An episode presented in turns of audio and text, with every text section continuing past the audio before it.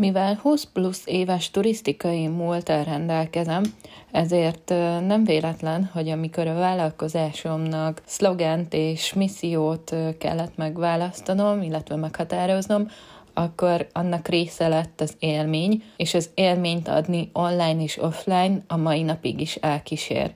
Tükrözi azt, hogy számomra nagyon fontos az, hogy milyen élményeket szerzünk, milyen élményeket gyűjtünk, és felhasználóként vagy ügyfélként milyen élményt tapasztalnak, akik az én szolgáltatásomat igénybe veszik, vagy velem találkoznak bárhol bárhol, ugyanis offline, hogyha találkozunk, akár egy rendezvényen, akár egy személyes megbeszélésen, ugyanazt megtapasztalja az online térben is. A weboldalon, a közösségi média kommunikációban, gyakorlatilag bárhol. Az ügyfélélmény szerintem egy olyan különlegesen magas színvonalú és profi szolgáltatást takar, amivel egy olyan mély, nem utolsó sorban pozitív benyomást keltünk az érdeklődőben, illetve a szolgáltatást, terméket igénybevevőben, ami egy hosszú távú elköteleződést vált ki. Ha pozitív az ügyfélélmény, és ezt folyamatosan tudjuk garantálni, biztosítani, akkor ez hosszú távú elköteleződést is jelent. Hosszú távon pedig, hogyha egy ügyfél elkötelezetté válik, akkor már mondhatjuk azt is, hogy rajongója lesz a vállalkozásodnak, a márkádnak, és ezáltal ajánlást is fog neked adni. Ajánlani fog gyakorlatilag mindenhol, ahol csak lehet, mindenkinek el fogja mondani, hogy mennyire jól dolgozol, mennyire jó veled együtt dolgozni, milyen eredményeket értetek el közösen. Ők lesznek azok, akiket online követőid bázisaként használhatsz, és ők lesznek azok, akik, hogyha feltűnik egy negatív komment, vagy egy troll akármelyik felületeden, az elsők között fognak megvédeni és kiállni melletted. Fontos az is, hogy ez a mag, ez lesz az, aki alig fogja várni, hogy az új szolgáltatásodat kipróbálja, az újdonságot, új ötletedet megismerje. Hogy mi befolyásolja az ügyfél élményt? Én úgy gondolom, hogy egyszerűen minden. Az összes interakció, ami közted és az ügyfelet között történik – a zéró ponttól egészen az igénybevételen át az utánkövetésig. Sokszor nem tudjuk pontosan meghatározni azt, hogy mi az a pont, mi az az egy mondat, vagy mi az a látvány, az a kép, ami megfogja őt, mi váltja ki azt az elköteleződést irányodban. Pont ezért érdemes mindenhol, minden ponton odafigyelni arra, hogy a hozzád tényleg közel álló, komfortos, és ugyanakkor érzelmekkel teli kommunikációt folytasd. Tény az is, hogy míg mondjuk egy posztod, vagy egy készített videód, valakiben vágyat ébreszt, pozitív elköteleződést, izgalmat vált ki, addig ugyanez a poszt, ugyanez a videó más valakiben tulajdonképpen semmit közömbös iránta, rosszabb esetben negatív érzelmeket társít hozzá. Ezt nem tudod kiküszöbölni, hiszen különböző emberek vagyunk, különböző emberekkel tudunk jól kapcsolódni, de valószínűleg akkor ők nem is a célközönségedhez tartoznak. Nem kell, hogy mindenkinek megfeleljél, és nem kell, hogy mindenki az ügyfeled legyen. Az ügyfélélmény szerintem egy óriási versenyelőny lehet, egy olyan pont, egy olyan eleme a vállalkozásodnak, ami kiemelhet téged a tömegből, ami megkülönböztethet téged. Sokszor van az, hogy valamit konkrétan keresnek az emberek, konkrétan mondjuk egy szolgáltatást, mint a tiéd is, de hogy kit választ, az, az ajánlás, közösségi kommunikációd, meg a dizájnon kívül ott van, hogy hogyan kommunikálsz vele, hogyan fogadod, hogyan szólítod meg, hogyan beszélsz vele, milyen hangulatot teremtesz meg, amikor igénybe veszi a szolgáltatást, mennyire keltett fel az érdeklődését, a várakozását, hogy újra találkozzon veled, hogy újra együtt gondolkodjatok, vagy ugye igénybe vegye a szolgáltatásodat. Kérdés az, hogy mi marad meg benne utána. Nyilván mindannyian törekszünk a legjobbra, a tőlünk telhető legjobbra, de mi az a pont, mi az az esetlegesen pici extra plusz, amit te bele tudsz vinni azért, hogy az ügyfél élmény meglegyen, és hogy ez még magasabb szintre is kerüljön.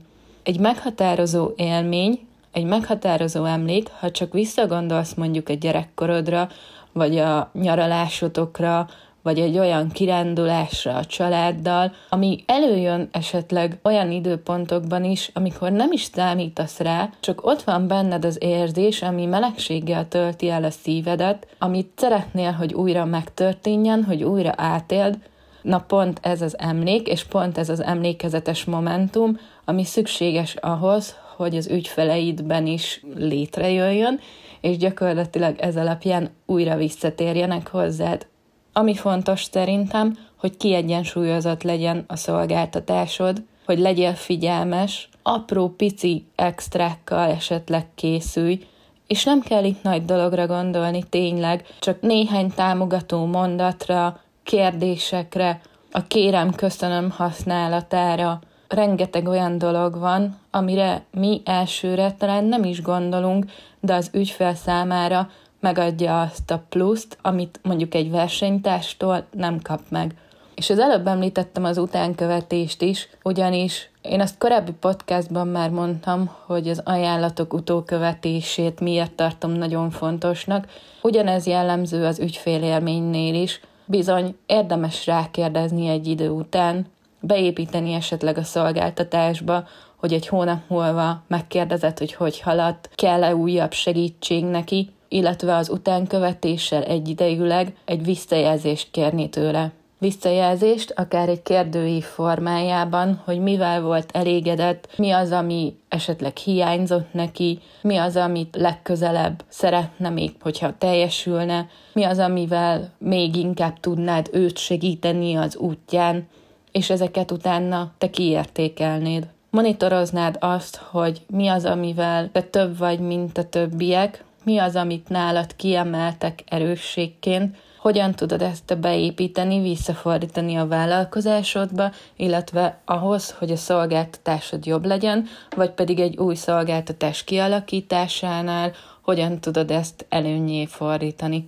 Ahhoz, hogy hogyan növelheted az ügyfél elégedettséget, vagy ügyfélélményt, ahhoz szerintem még nagyban hozzájárul az is, hogy hogyan kommunikálsz, hogy elérhető vagy, vagy nem vagy miért nem vagy, mikor fogsz válaszolni. Legyen egy olyan biztonságérzete az ügyfélnek, illetve az érdeklődőnek is, hogyha nem tudsz rá reagálni, teszem fel betegség miatt, akkor tudja, hogy ez a helyzet, és számítson arra, hogy mondjuk két nap múlva, egy hét múlva mikor lesz válasz. Tehát a tiszta kommunikáció és őszinte kommunikáció szerintem mindenek felett.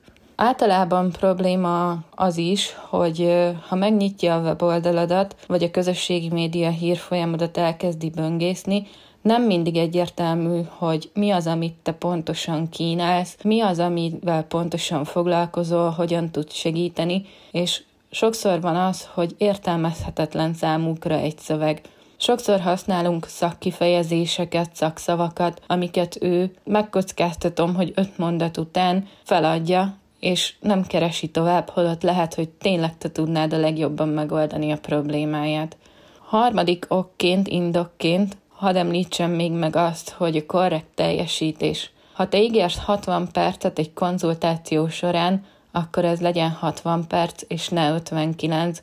Sőt, én nagyon javaslom, hogy számolj arra, hogy az 62 vagy 65 perc lesz. Hidd el, hogy ez a plusz két-három-öt perc rendkívül sokat tud számítani ügyfélélmény szempontjából. Nekem tapasztalat az, hogy óra 58-kor feltett még egy kérdést egy tanácsadó, akinél én voltam, és amikor a nulla nullához ért a mutató, akkor feszengve mocorgott a monitor előtt, amit ugye én is átvettem, én is éreztem, de a mondat közepén nem hagytam abba a válaszomat. Ha ezt az érzést nem keltette volna bennem, és ezt a sürgetést nem éreztem volna, akkor valószínűleg visszamentem volna hozzá, de így, hogy 61 percnél kimentette magát, és lezárta a konzultációt, ez nekem egy kellemetlen élmény maradt.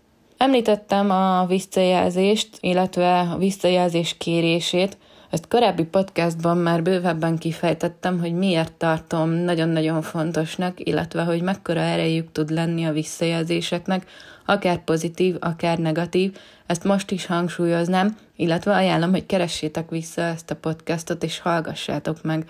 Ahhoz, hogy pozitív legyen az ügyfélélmény, és hogy tényleg ezzel folyamatosan tudjál javulni, fejlődni, a visszajelzésekre oda kell figyelni, folyamatosan kell őket kérni, nem csak várni, hogy adjanak, hanem kérni is, hiszen ebből tudod a tényleges erősségeidet meghatározni, illetve, hogyha bárhol valami nem klappol a gépezetben, akkor ezt javítani.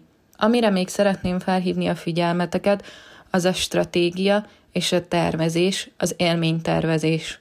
Az tény, hogy én ugye nagyon nagy stratégiaalkotás és a tervezés híve vagyok, és ezt behozom itt is, hiszen az élménytervezés az, hogy a célokhoz rendelt folyamatokban tudjunk gondolkodni, és hogy a folyamatokat optimalizáljuk az adott helyzetre, az adott körülményeknek megfelelően, az hihetetlen fontosságú lehet, és ami biztos is, hogy ha ez megvan, akkor ez változásokat fog eredményezni, ami az eredményekben, a pénzügyi eredményekben is meg fog mutatkozni. Nagyon kíváncsi vagyok, hogy te mit gondolsz az élmény fontosságáról, az ügyfél élmény érdekében, te mit teszel meg, illetve van-e olyan jó példa, esetlegesen rossz példa, amit ehhez a témakörhöz szívesen megosztanál és elmondanád nekem.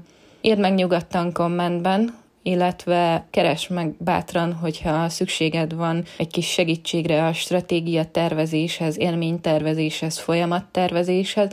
Én nagyon szívesen állok elébe, nyitott vagyok. A Séták a vállalkozásod körül podcast tehát most az ügyfélélményről szólt. Remélem, hogy ennek fontosságát ti is felismeritek, és minél inkább alkalmazni fogjátok most már folyamatosan. Találkozzunk holnap is, sétáljunk holnap is együtt.